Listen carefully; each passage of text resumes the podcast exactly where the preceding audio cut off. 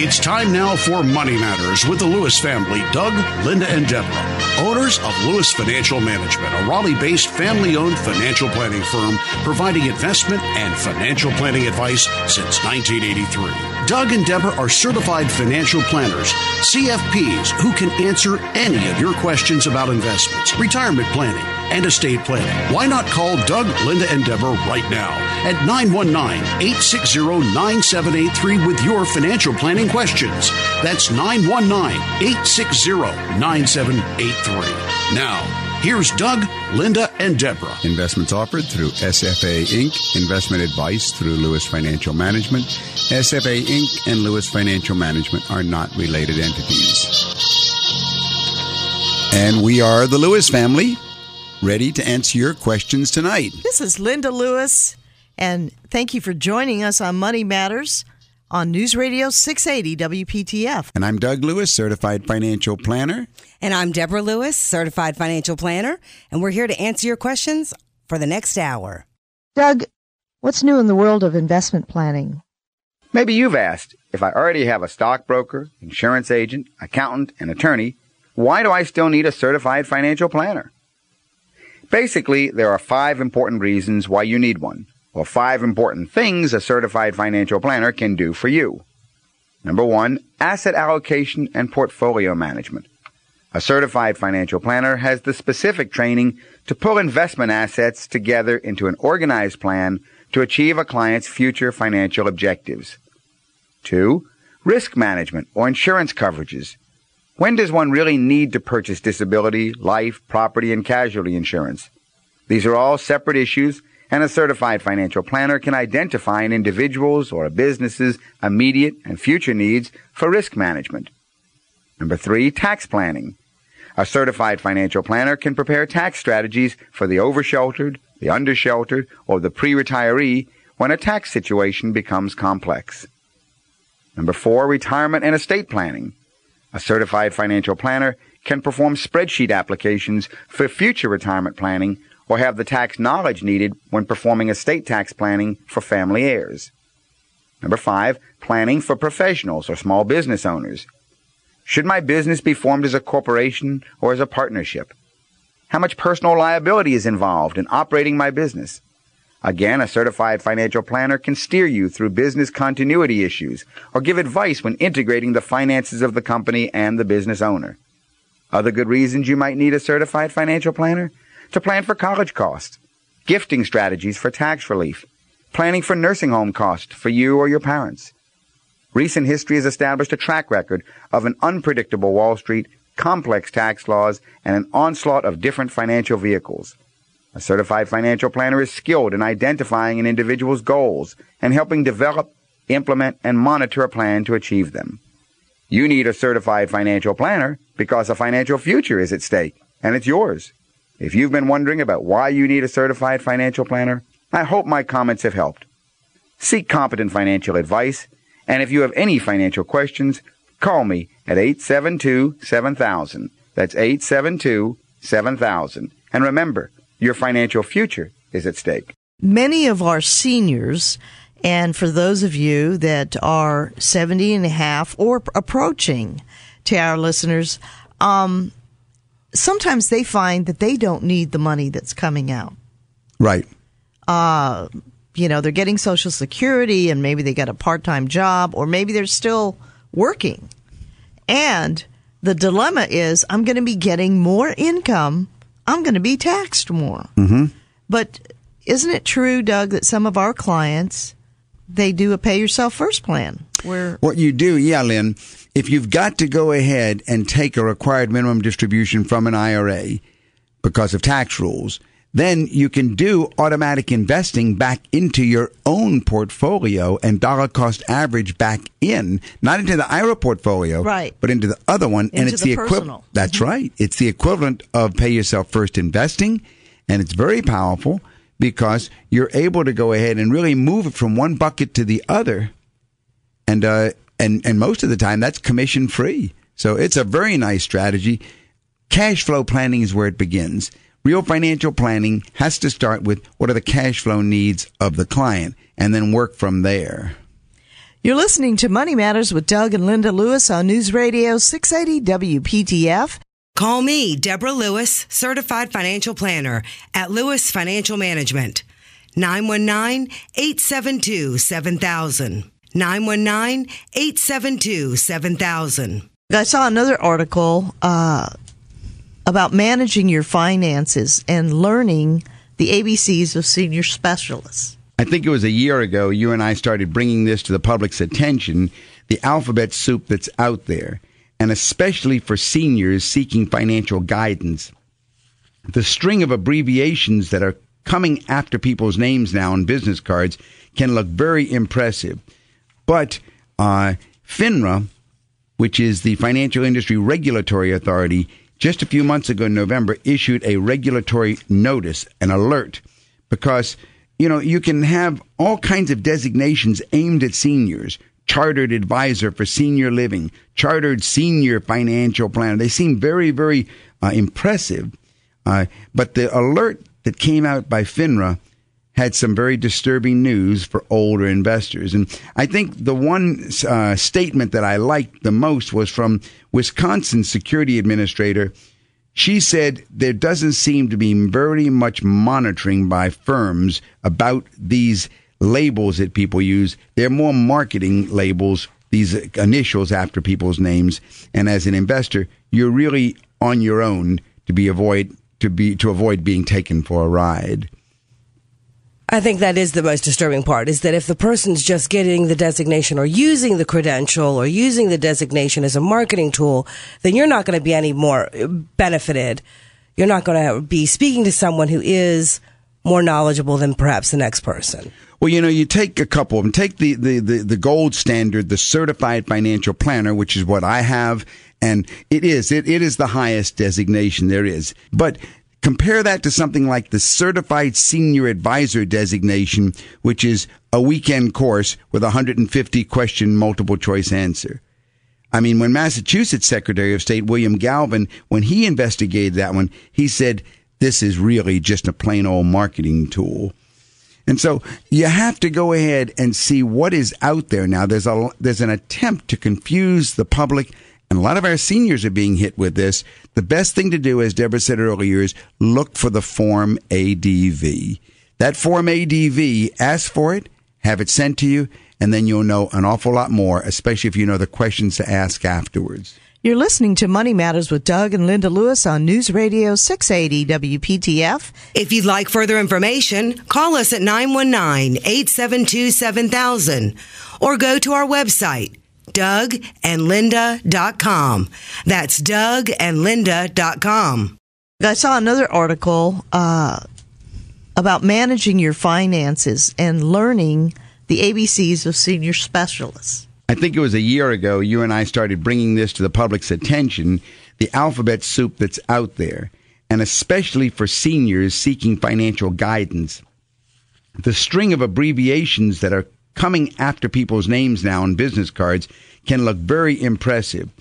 But uh, FINRA, which is the Financial Industry Regulatory Authority, just a few months ago in November issued a regulatory notice, an alert, because you know you can have all kinds of designations aimed at seniors. Chartered advisor for senior living, chartered senior financial planner. They seem very, very uh, impressive. Uh, but the alert that came out by FINRA had some very disturbing news for older investors. And I think the one uh, statement that I liked the most was from Wisconsin Security Administrator. She said there doesn't seem to be very much monitoring by firms about these labels that people use. They're more marketing labels, these initials after people's names. And as an investor, you're really on your own to be avoid to be to avoid being taken for a ride. I think that is the most disturbing part is that if the person's just getting the designation or using the credential or using the designation as a marketing tool, then you're not going to be any more uh, benefited. You're not going to be speaking to someone who is more knowledgeable than perhaps the next person. Well, you know, you take a couple of them. Take the, the, the, the gold standard, the certified financial planner, which is what I have. And it is, it, it is the highest designation there is. But Compare that to something like the Certified Senior Advisor designation, which is a weekend course with a 150 question multiple choice answer. I mean, when Massachusetts Secretary of State William Galvin, when he investigated that one, he said this is really just a plain old marketing tool. And so you have to go ahead and see what is out there now. There's a there's an attempt to confuse the public, and a lot of our seniors are being hit with this. The best thing to do, as Deborah said earlier, is look for the form ADV. That form ADV, ask for it, have it sent to you, and then you'll know an awful lot more, especially if you know the questions to ask afterwards. You're listening to Money Matters with Doug and Linda Lewis on News Radio 680 WPTF. If you'd like further information, call us at 919 872 7000 or go to our website, dougandlinda.com. That's dougandlinda.com. Marianne, how can I help you with your money matter this evening? I am one of several recipients of a rather large estate. The executor will have to file with the IRS.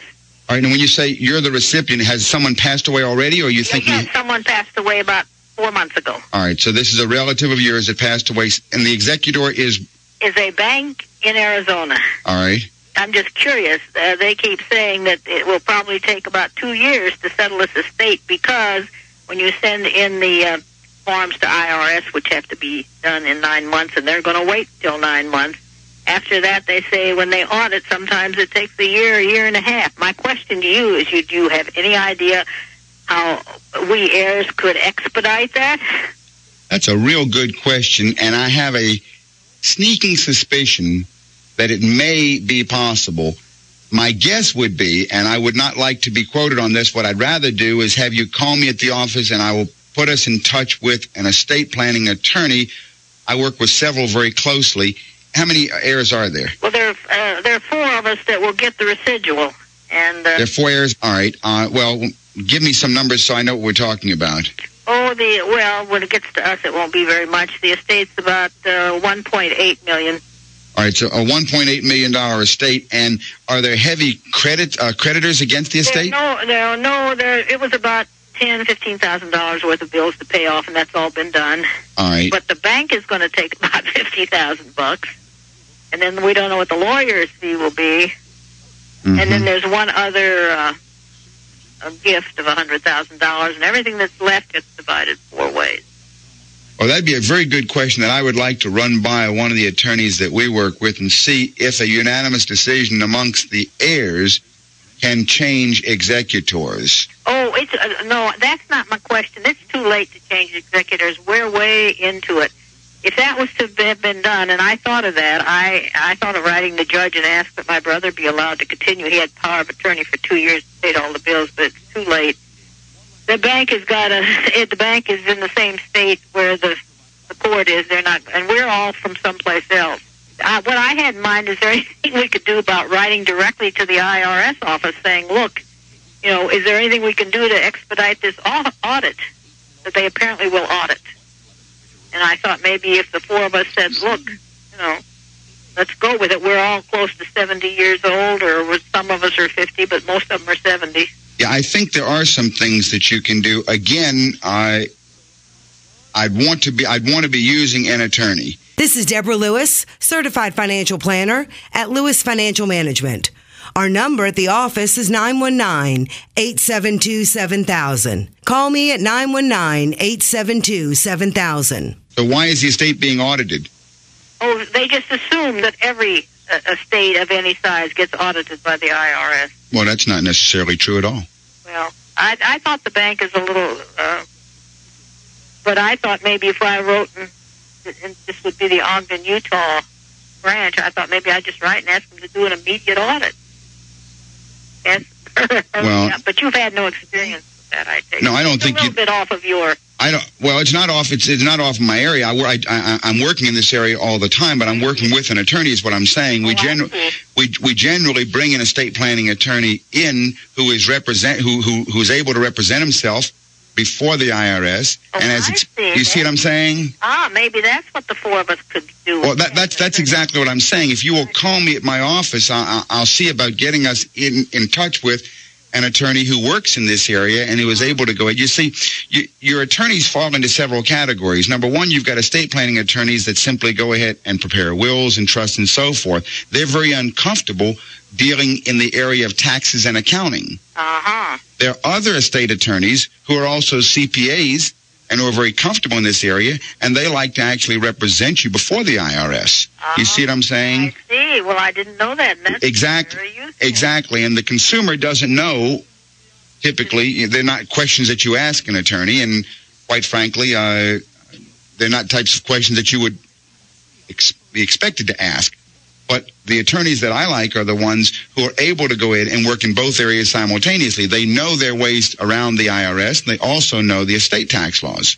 I You see what I'm saying? So you, yes, you want somebody who's expert in estates and taxation. It's estates and taxation and comfortable dealing with the IRS exactly, uh, and has represented ones before the IRS. So, Marianne, if you'd like to call me at the office, I'll go ahead and see about getting us in touch with someone that uh, that I've worked with and that I can feel comfortable recommending to you. well, I appreciate that very much. You're sure welcome. Thank you for your time. You're welcome. My office number, by the way, is eight seven two seven thousand. Okay. Thank you very, very much. Thank you for calling, Marianne. Bye bye. Bye bye now. What's new in the world of financial planning? Doug? Well, Linda, there was, I- I'll interject, there was a really interesting article.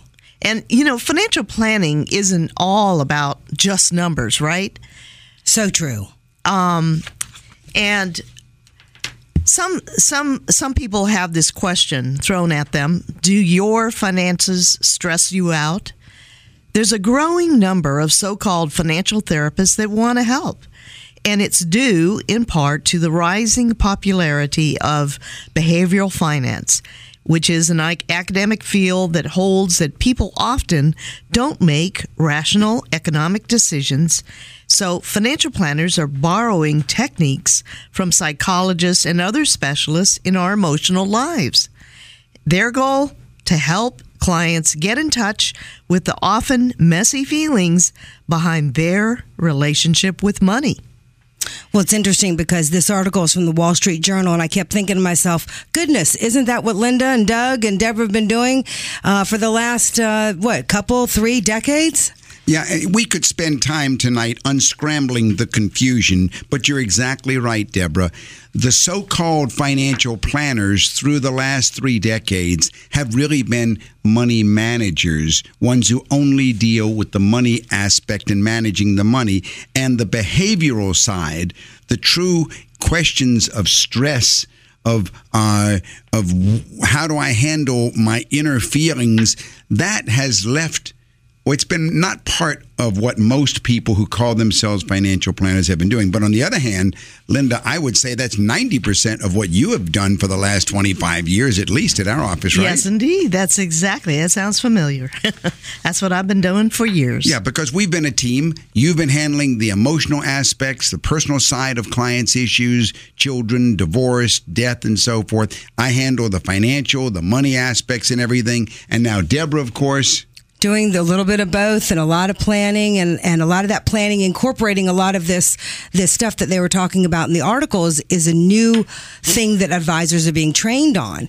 And this this this being advised or, or trained to be able to advise in things that change in people's lives like through divorce and job loss and other transitions. Well we've been giving that kind of full comprehensive I guess, breadth of financial planning for, for decades. And, and that's what makes this, I think, a real success story for, for our clients who have been with us all that time. You're listening to Money Matters with Doug, Linda, and Deborah Lewis. Call to make an appointment with Deborah Lewis, certified financial planner of Lewis Financial Management. Call 919-872-7000 or visit our website, dougandlinda.com. We have, we have. They, the article called it a combo approach, becoming a hot topic within the industry. Uh, but there are some of my peers, including myself, that have strong reservations because really to go ahead and take what uh, I'll give you an example. Some of the new designations that are out there. Okay. Registered life planner now. That's a new one. You can people take a two day workshop and they are now a registered life planner. costs $8,000 to take the course, and you now can advertise yourself as a registered life planner or certified financial transitionist. You can take a one day course and it's going to cost you $7,000, and you can hang out a shingle saying you are a certified financial transitionist. Or another one was the financial therapy certificate, which you can get for $6,800 by taking six courses. And and so Oh, So- this one, the financial behavior specialist, that one will cost you thirteen dollars. Uh, thirteen thousand dollars. Thirteen thousand dollars. Excuse me. right. And what do you do to get it? You take a three day workshop over a two year training period. The point is that this is what we have been doing at Lewis Financial Management. We have been getting into the transition areas, helping people decide what do I do with divorce that I'm in the middle of. Or Well, you di- know, it's a real testament to those like you, Doug, who were early financial planners, came into this industry, had a vision of how it could be a little bit different than the brokerage world, added to it this whole full fledged financial planning, comprehensively dealing with someone's situation. And maybe this is now just a tangible result that you need to know more than just money, whether you're the advisor or you're the client. Very good, Deborah. I think you hit a bullseye there because the the individual who goes to uh, Merrill Lynch or Edward Jones or any of the large brokerage firms out there and gets a financial planner and comes away and says, "Gee, my money is being handled and managed, but nobody asked any questions about me." Or where do I go for now some tax advice Or what about my estate? or cash flow planning All right. or insurance or any of these yeah, other so they things? feel they feel a gap, and as you say, the gap is being met by this new breed of professional or pseudo professional, which uh, I'm on the side of. No, what you re- really need is a true certified financial planner who's going to give you all sides of the financial world. So Succinctly said. Very good. And it's true that uh, advisors can improve their listening skills and their awareness of emotional baggage that affects clients' financial decisions. Decisions, but the average planner needs to realize his or her limitations, and um, for comprehensive financial plans and continu- continuing advice, individuals should make sure that their advisor has extensive experience and holds a major designation, such as being a certified financial planner. This is Deborah Lewis. Call 919 872 7000 to set an appointment with me regarding your financial situation. Call me at 919 872 7000. let's take Brian's call. Brian, this is Doug Lewis, Deborah Lewis, certified financial planners, Linda Lewis. How can we help you this evening? I've got a question uh, for somebody who's a, over fifty, and you have the uh, you have a four hundred one k at work and a Roth four hundred one k. Uh, which one do you? And I and somebody who maxes out as much money, which is the twenty two five on the retirement side. Which one do you, would you say to go into first? Would you go all Well, four? well, well. Again, uh, I, I'm going to have to. Uh, yeah, I'm going to. I'm going to have to approach it. Yeah, I'm going to have to approach it, Brian, the same way as we approach it with Jason. There is no one answer for anybody, for everybody. Uh, tell me a little bit. You say you're over 50. Yep, fifty four. You're 54 years old, married or single? Married? Married. Any children at home? No. All right. Uh, both of you working, you and your wife? No, just well, my wife's part time is All right. So basically, it's a one income family, but no children. All right. uh, children. My daughter's in college. All right. Oh, okay. Good. Okay, now let's go over to what you've accumulated on both sides of the equation. All right. What have you accumulated in the 401k so far? In the four hundred one k, that that the money that that I work with has got about close to two hundred twenty five thousand dollars. All right. That's in the 401k. Yeah, and and that's part of the vested money too. Well, it should be all vested, I would think. Yeah, it's all vested. Yeah, because it's everything that you contribute out of your paycheck is yours, and anything most employers, if they match you, uh, it's yours too. Good question, Doug. What is the match, Brian? The match was uh, twenty five cents up to four percent of your income. All right, and how much are you presently uh, contributing? Uh, uh, I am I'm a commission person, so it fluctuates monthly. But each year I put in the maximum. All right, Right. let's go over to the non-retirement portfolio. How much is in the non-retirement, non-401k? Um, probably close to four hundred grand. All right, so 400,000 is invested outside of retirement monies. Yes. All right, where how is that money spread as far as like what's it in? Was it is it in stocks or bonds or mutual funds or CDs? Funds mainly. I'm sorry. Mutual funds mainly. Okay, good. All right. So now and uh, over in the 401k side, how is that spread? It's all mutual funds. All right. So now your question is give us your No home mortgage. House is paid for. The question I have about another four or five hundred grand in a SEP plan that I funded when I was younger. All right. So you have 400,000 in a SEP IRA. No, no, that no. I have on top of the four hundred one k. I have a separate plan. It's convoluted. All right. Well, let me say this. Here's what you should do.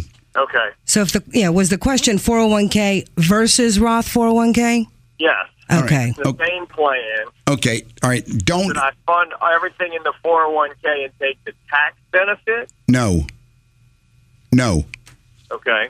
You do not want to go ahead and let the tax tail wag the dog. The dog needs to whack Oh, the dog needs to whack the tail. The tail doesn't wag the dog.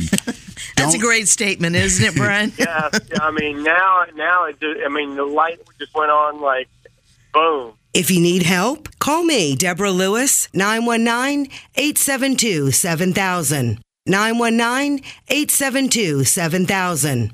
All right. Here's what you need to I do. should max out the 401 side of it. I mean, the Roth side of it than the uh, 401k, and just up to 4% on the 401k side. No. That's wrong too. Okay. All right, you're too old. You're too old to get what you need as benefit from the from the Roth. You need to do the pay yourself first over into the personal side. And here's why. If I if I add up the 400 that you've got and the 225 Yep. and did you say there's anything else in investments besides that 625,000? No. Okay, so you're at six hundred and twenty-five thousand accumulated capital base right now, and you're you're fifty-four, which is a very crucial age because you're too old for the benefit of a of a, of a Roth, and you're too young to think about Social Security, and yet you are moving rapidly into what we call financial independence to be able to possibly retire or become financially independent before age 59 and a half. Okay. And that is crucial because if you can achieve enough accumulation, and this is what we do in our office, this is why um, what we've been doing for 30 years, we've been targeting clients to get there early so that you have the choice. And let's say you're 58 years old, four years from now, when you can when, when you've made it. At that time, the last thing you want to do is to go ahead and say, "Oh, I think I'll start taking income from my 401k that you're going to roll over into an IRA because you'll face the tax penalty of Right. ordinary income, state income, plus 10% penalty tax. Then you're going to want to have the maximum over in the personal portfolio. And the question that you might ask is, well, why would I not be putting it into the Roth IRA? Because it has no real ability to be blended with the personal portfolio for safety, for diversification, for asset allocation, all the things that we want to do. And to and to see growth because in addition to that when he was when Doug was saying don't let the tax tail wag the dog you have to think all the dollars that come out of retirement accounts are going to be coming out at ordinary income Correct. if you have a ability to accumulate let's say over the next 4 8 12 years enough in a portfolio to where your blended amount of money is coming from your retirement account and your non-retirement account actually have less of a tax strike against it then you want to do it you want to maximize that Let me ask you a question. If you were to ask yourself, of course, you're in a feast or famine profession. Uh, that's what commission based is. We call it feast or famine. One one month you're famine, you're you're famine. Next month you're feasting. But by the end by the end of the year, Yeah. how much are you have you been able to add to the two portfolios combined at, uh, above? Okay, What's your projected income? well he's already given us that two twenty five. Oh, No, 90. no, that, Oh, I'm sorry, ninety thousand. No, No. no. Oh, we never no, got that. we never got the oh, income. Two hundred thousand. Okay. All right. So back to the question how much of your projected income will you be able to set aside by the time the year is ended? Oh, easily half. Okay. 100,000? Yeah, Th- probably. then All right. 75 of it needs to be in the personal portfolio, which means, you know, Instead 6 to what- 8,000 per month. And or by per I guess by paycheck if you're if you're commission based it would be every time you have a check have it come in and be a percentage of. Okay. We, we do it on what we call a pay yourself first basis. And that's my point. If you go ahead, uh, and again, I'll tell you the same question that we told Jason write down our phone number. I don't know if you heard it. The phone number at the office 919-872-7000. It's Go- USA 7000. And go to our website. You will see the three of us in action because we have videos there that you can get to know us face to face and schedule an appointment to meet with us. And we will go ahead and show you using a pay yourself first accumulation method, not only what the dollars will be, but what investments specifically you should have. In other words, how to divide that. We will analyze each of your mutual funds on both sides of the equation, and then we'll tell you what we think you should do and how you have the highest probability of achieving it. And I want to commend you, um, Brian, for accumulating because your diligence over time, you know, working hard uh, through good times and bad, and because of your habit of just, you know, contributing to the retirement, contributing to your personal side, and being able to s- sort all of this out and have direction because the next step after working is retirement, right? So you're in the pre retirement stage. But like Deborah was saying, we would like to see you maximize what you're doing Right. and be in the direction that you should be so that you can forecast financial independence in the future. Sounds great. All right. Well, thank you so much for calling, Brian. I think we probably should have just put a little tagline of explaining what we meant about not letting the tax tail wag the dog with regard to the Roth. Yes. Uh, the Roth IRA and a lot of companies are really putting this as an option. There's nothing wrong with it for people who have a really hard time saving money. And the benefit, the only benefit that I see is if I don't see it, I can't spend it. Yes. But the tax benefit doesn't come into play initially because what you're doing is you're you're contributing after you pay taxes. You pay those taxes ahead right. of time. And and the incentive there is if you're very young, under 40, it's going to make sense. You're, that after tax dollar left invested for 20 to 30 years will now be going tax deferred and will come out with taxes already paid on it. It's cash. The part that comes out tax free is not on your first part because you already paid part. That's right. It's the growth. That's right. but when and you're for 50, gro- yeah, when you're 54 years right. old, you don't have time to go ahead Right. and Theoretically, you have four years for growth to happen. It's never going to happen. It's not going to be worth it. And don't waste it.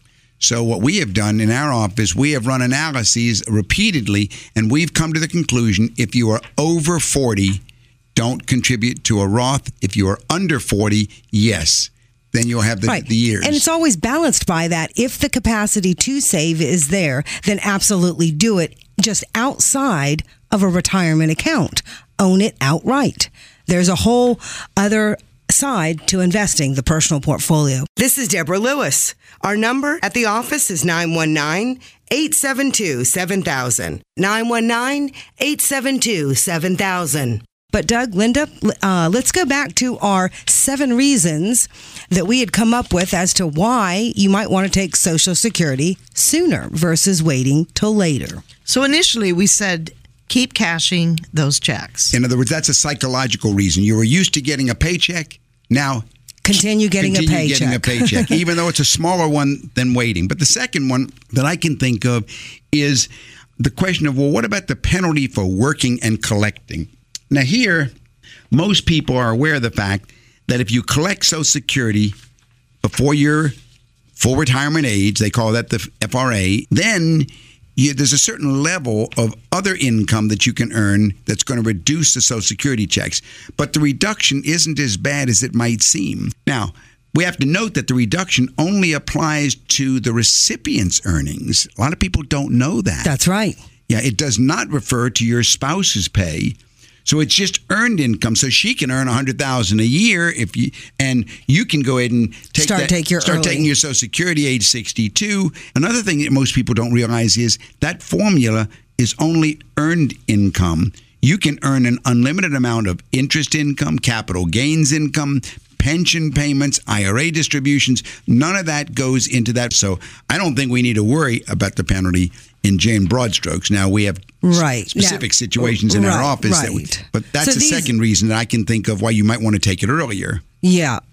Uh, a third reason might be this thing that we often hear, Doug, you and I in meetings. Well, what about this 8% if I wait? What about this 8% gain? Well, many proponent, proponents of waiting to take Social Security point out that recipients receive an 8% increase in their check for every year that they delay. For instance, if a beneficiary could get $2,000 per month at age 65, if they waited until turning a turning age 66, they would give uh, they would get a check of 2160 per month. Yeah, you So- often hear this 8% and you perceive that, oh, the actual return provided by waiting is 8%. But by waiting one year to get Social Security checks, what happens? You miss out on a year's worth of slightly smaller payments. So Yeah. the actual net gain by waiting depends on a lot of factors, including your lifespan, inflation, and investment performance. It is not a simple uh, 8% more every time I wait. So that's the third reason you want to take it early. Yeah, the fourth reason, you just don't know when you're going to die. The hypothetical return on delaying benefits rises and falls with your life expectancy. As a rule of thumb, the break even age for waiting is usually around 80 years old. So, in other words, if you are going to, you know, live past 80 and if there was some way to know that, then hey, you'd make it, you'd win. but really, most of us have more stories than than not that we have seen friends, coworkers, family members die well before reaching 80. So, you might be skeptical about living that long, especially if you um, you know, let's say you've already had a serious health issue. You know, trying to wait out for some sort of a uh, eight percent gain would, might just be a, a bigger loss. Yeah, so we've had four reasons so far to take your Social Security check earlier. Linda, how about a fifth one? All right. I'm going to tell you the fifth one, but I'm going to also announce if you have a question and you'd like to schedule an appointment, call us at 919 872 7000. That's 919 USA 7000. We'll schedule an appointment with you, and when you come, you'll receive one of three books Wealthy Barber, Simple Wealth, Inevitable Wealth, or The Middle Class Millionaire. And visit our website at dougandlinda.com. All right, so the fourth reason is Fifth. The fifth reason is Social Security saves on taxes. So a dollar withdrawn from an IRA account is taxed as ordinary income. And the more money that's withdrawn, the higher the income tax rate will be for you. But retirement income from Social Security is initially tax free. And even if you have enough income to eventually make the Social Security payments taxable, only 50% or 85% of the payments will be taxable depending on your total income and your marital status. So that means that when you receive a dollar in Social Security payments, your tax bill will be the same as if you were to receive 85 cents, 50 cents, or nothing from your IRA. Powerful reason, the fifth one. Powerful reason. Sixth reason I can think of is I don't know, I hate to say it this way, it sounds a little crude, but get it when you can. The Social Security Administration trustees estimate that the program's current surplus could be exhausted in 20 years. Those who are eligible for Social Security might want to take their slightly reduced benefits today rather than waiting years to receive a check that could be reduced if the Social Security runs out. You know, that's a really good reason. And the last one is probably my favorite. Preserve funds for the future. When you live off of liquid assets instead of tapping Social Security, you're giving up the use of the spent dollars forever. That money might otherwise come in handy for an unforeseen, uncovered family medical emergency or some other negative or positive event that requires a larger sum. So definitely lots to think about, lots of reasons to come see us as certified financial planners to find out what your particular individual situation might need and what kind of timing you might have for taking Social Security. This is Deborah Lewis of Lewis Financial Management. Call us at 919 872 7000 to set up an appointment to speak about your situation. 919 872 7000. Of the estate during the settlement process. This can be a risky tactic. It's especially risky when an estate plan calls for giving a trust or individual a pecuniary amount, which is a precise amount based upon the value of the assets reported on the estate tax return. This specific amount must be distributed to the trust or individual regardless of fluctuations in the value of assets before funding. Many examples of how people made that mistake. I think I can make a little money before I have to give it out, and what do you know? Something happens and they can't. So don't play the market during the estate settlement process, much too risky. Another no no is mishandling real estate. Real estate is often one of the hardest assets to administer. One beneficiary may be living in the house while another might want it sold quickly. This frequently comes up when we have adult children. Let's say the mom and dad die and there are three children, and one is doing is less financially off than the other two, and they might very quickly want their portion of the of the estate for need or necessity. So this this comes up frequently. Unless amicable decisions can be reached among all of the beneficiaries, the executor may be forced to seek probate court assistance. Executors also should be careful not to hold on to the house for too long. Executors should maintain the homeowner's insurance on the decedent's house in case of fire or accident.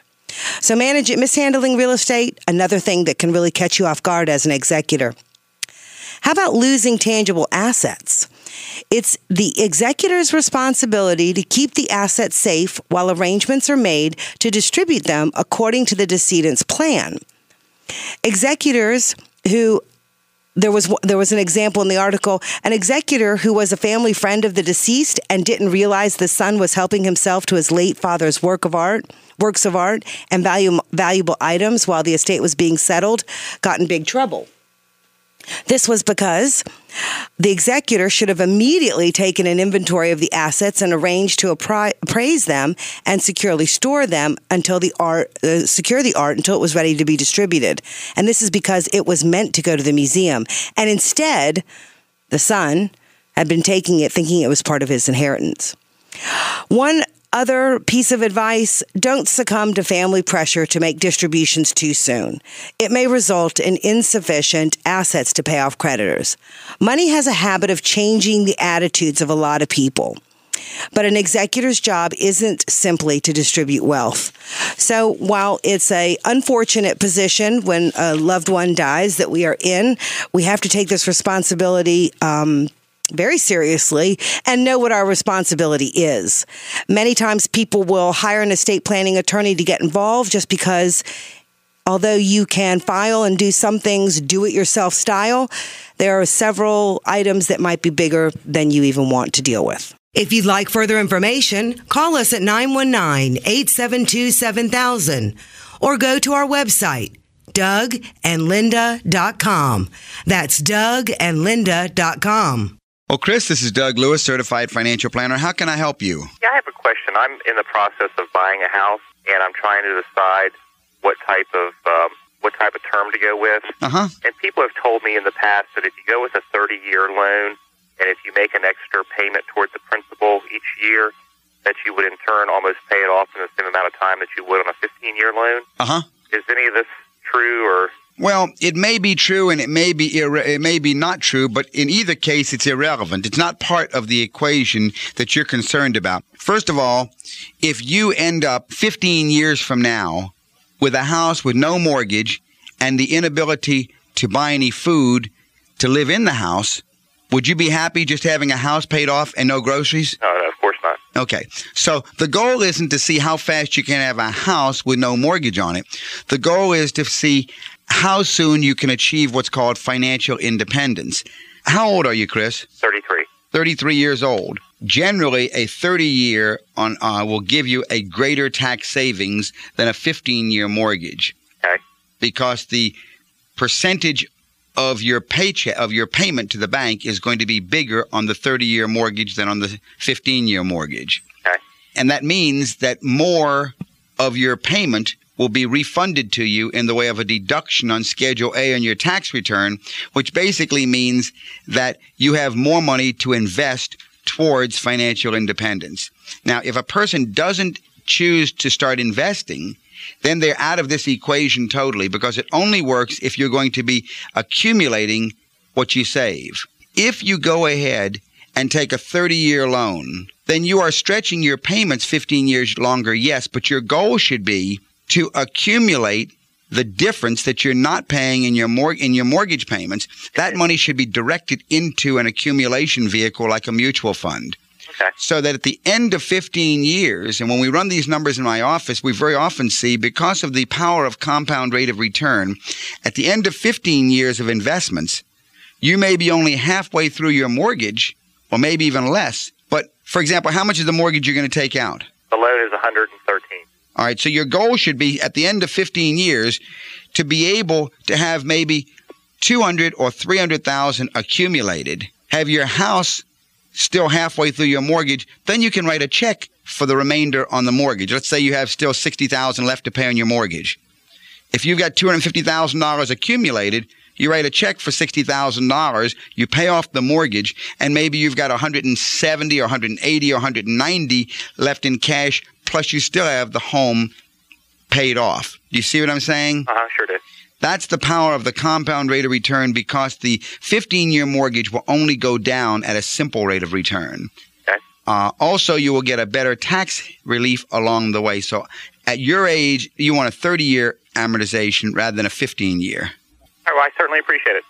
Jot down my office number. It's 872 7000. That's 919 872 7000. And some people remember that as just USA 7000. All right, great. Thank you for calling. Thank you.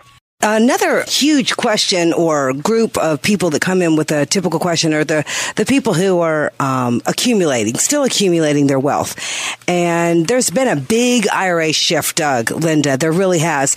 Because think about how many times when people come in for that first appointment and they ask us, one of the, one of their most pressing questions is, should I, in addition to participating in my 401k, should I also have a Roth IRA? Because while you may not be able to do a, a, a, a traditional IRA, or maybe even in addition to a traditional IRA. But this question comes up over and over again.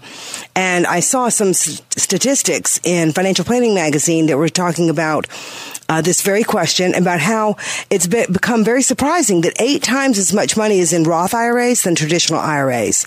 And this trend reflects in part the reality of younger workers uh, recognizing that uh, while their paychecks and their might be low, lower than they might be later on, or their taxes might be lower right now. There's a widespread interest in savings, and the Roth has become a great way to save. And in addition, they were talking about how while you you realize when you invest in a Roth that you're going to forego the tax deductions uh, to receive that money later in retirement tax free can be very appealing. And a lot of people are talking about Roths. So a lot of people are asking this question when they come in. But Doug, the bottom line about this whole topic is always so many people know of a Roth, but they don't know how to invest in a Roth. And I guess I'm saying that badly. They know they can open up a Roth account, but they may not know what they can invest in once they have that Roth account open. So it's a two part question. It really is. One is, should you invest in a Roth IRA? Many people come in and I tell them, no, you should not invest in a Roth IRA at all. I usually draw the line at age 40. Right. If you are over 40, you should not be investing in a Roth. But you should be investing. Uh-huh. And if you're under 40, then yes, because Roths make sense only if they have enough years to accumulate, because that's where the real uh, tax benefit comes in, enough years of accumulation. But then the more important question, as you just said, is the second part to the question where should the investment be? The Roth is simply, simply like a chicken house that holds chickens. It's not the chicken. It's just the container. It's the container. And there we need to go ahead and pick different mutual funds according to the overall asset allocation of the entire client's portfolio, which would be his Roth IRA, his 401k, his personal portfolio where his pay yourself first plan is going into every month and the whole thing together. But the the more important question, as you just indicated, is what is the investment? And I think this is where people really fail. Sometimes they think that all they can invest in is a CD or or, or a oh. bond mutual fund or something that needs to be quote unquote uh, safer than other areas. And I think this is where people really miss out. The whole point in it is to be as aggressive because if used properly, it's not going to be touched for 20 years if you're well, under 40. That is an outstanding point, Deborah. If you're going to be investing using the Roth IRA vehicle, which means you're under age 40, then you need to pick a very aggressive type of mutual fund. A CD would be the worst investment, in my opinion, that a person under 40 would have putting it into a Roth IRA. You're listening to Money Matters with the Lewises on News Radio 680 WPTF. This is Deborah Lewis. Call 919 872 7000 to set an appointment with me regarding your financial situation. Call me at 919 872 7000. One of our favorite writers uh, got asked a question about uh, advice for investors looking to consolidate multiple IRAs. And the question said from the reader Over the years, I've opened IRAs at various banks, depending on which one was offering the highest yielding CD. It's gotten a bit out of control as I'm nearing age 70 and a half. And I'm thinking I should consolidate these as they mature. I think I have about 25 to 30 IRAs at over 10 banks, and I'm not sure of the maturity dates or the yields as I have just left them to renew automatically. Do you think just selecting one bank to hold what would eventually be another large CD makes sense? My plan would be to have a check sent to me at the various CDs of the, as the various CDs mature and then deposit the check into my IRA at the selected bank. I realized I'd need to make sure and deposit the check within 60 days of receipt, but I don't think that would be a problem if I select a local bank allowing me to just bring the check directly to them upon receipt. My big concern with my plan is not having the FDIC insurance if my account value goes over the limit, $250,000. If I select a well-known bank, should this be a concern? Overall, do you think my plan makes sense? Well, of course, the plan to consolidate the IRAs makes an awful lot of sense. As a matter of fact, it's crucial. Uh, I don't like the whole idea of using CDs. That's not the reason. But we have a bigger problem if the writer doesn't consolidate, and that is a 50% tax penalty based on the uh, age 70 and a half minimum. You know, the Internal Revenue Service doesn't just give you a penalty on one IRA if you have 10 of them. Right. They want you to go ahead and, and, and use a formula which says the sum of all of my retirement accounts is on the bottom and the top is my withdrawal amount and that's my RMD. And if that withdrawal doesn't get taken out, they don't care if it comes from one IRA or 10, but you've got to get it out based on all of them. Then you get hit on a 50 with a 50% tax penalty. So you should always have only one IRA custodian. Now, the whole other part of the question about CDs and banks and, and, uh, and FDIC insurance, that's sort of a nonsense type of issue. I think the most crucial thing is that the writer should meet with a certified financial planner, definitely consolidate using one custodian. Yes. And my advice would be use a custodian that has no products. Use a custodian that is not linked to any products for the IRA and let you go ahead and then choose whatever mutual funds you want or whatever investments you want as part of the whole overall portfolio. Right. Yeah, that's the way that I would approach the issue. And most folks, Doug, at that stage and age of life, uh, really want to simplify. And, you know, basically in his question, he said it, it really got out of control. Right. Going to so many banks. Well, it's going to only get more out of control if, you, if she's 71 or he's 71 now. 10 years from now, that's 81. Uh, life doesn't get simpler as you get older. You need to go ahead and have it in a simple format. You certainly do.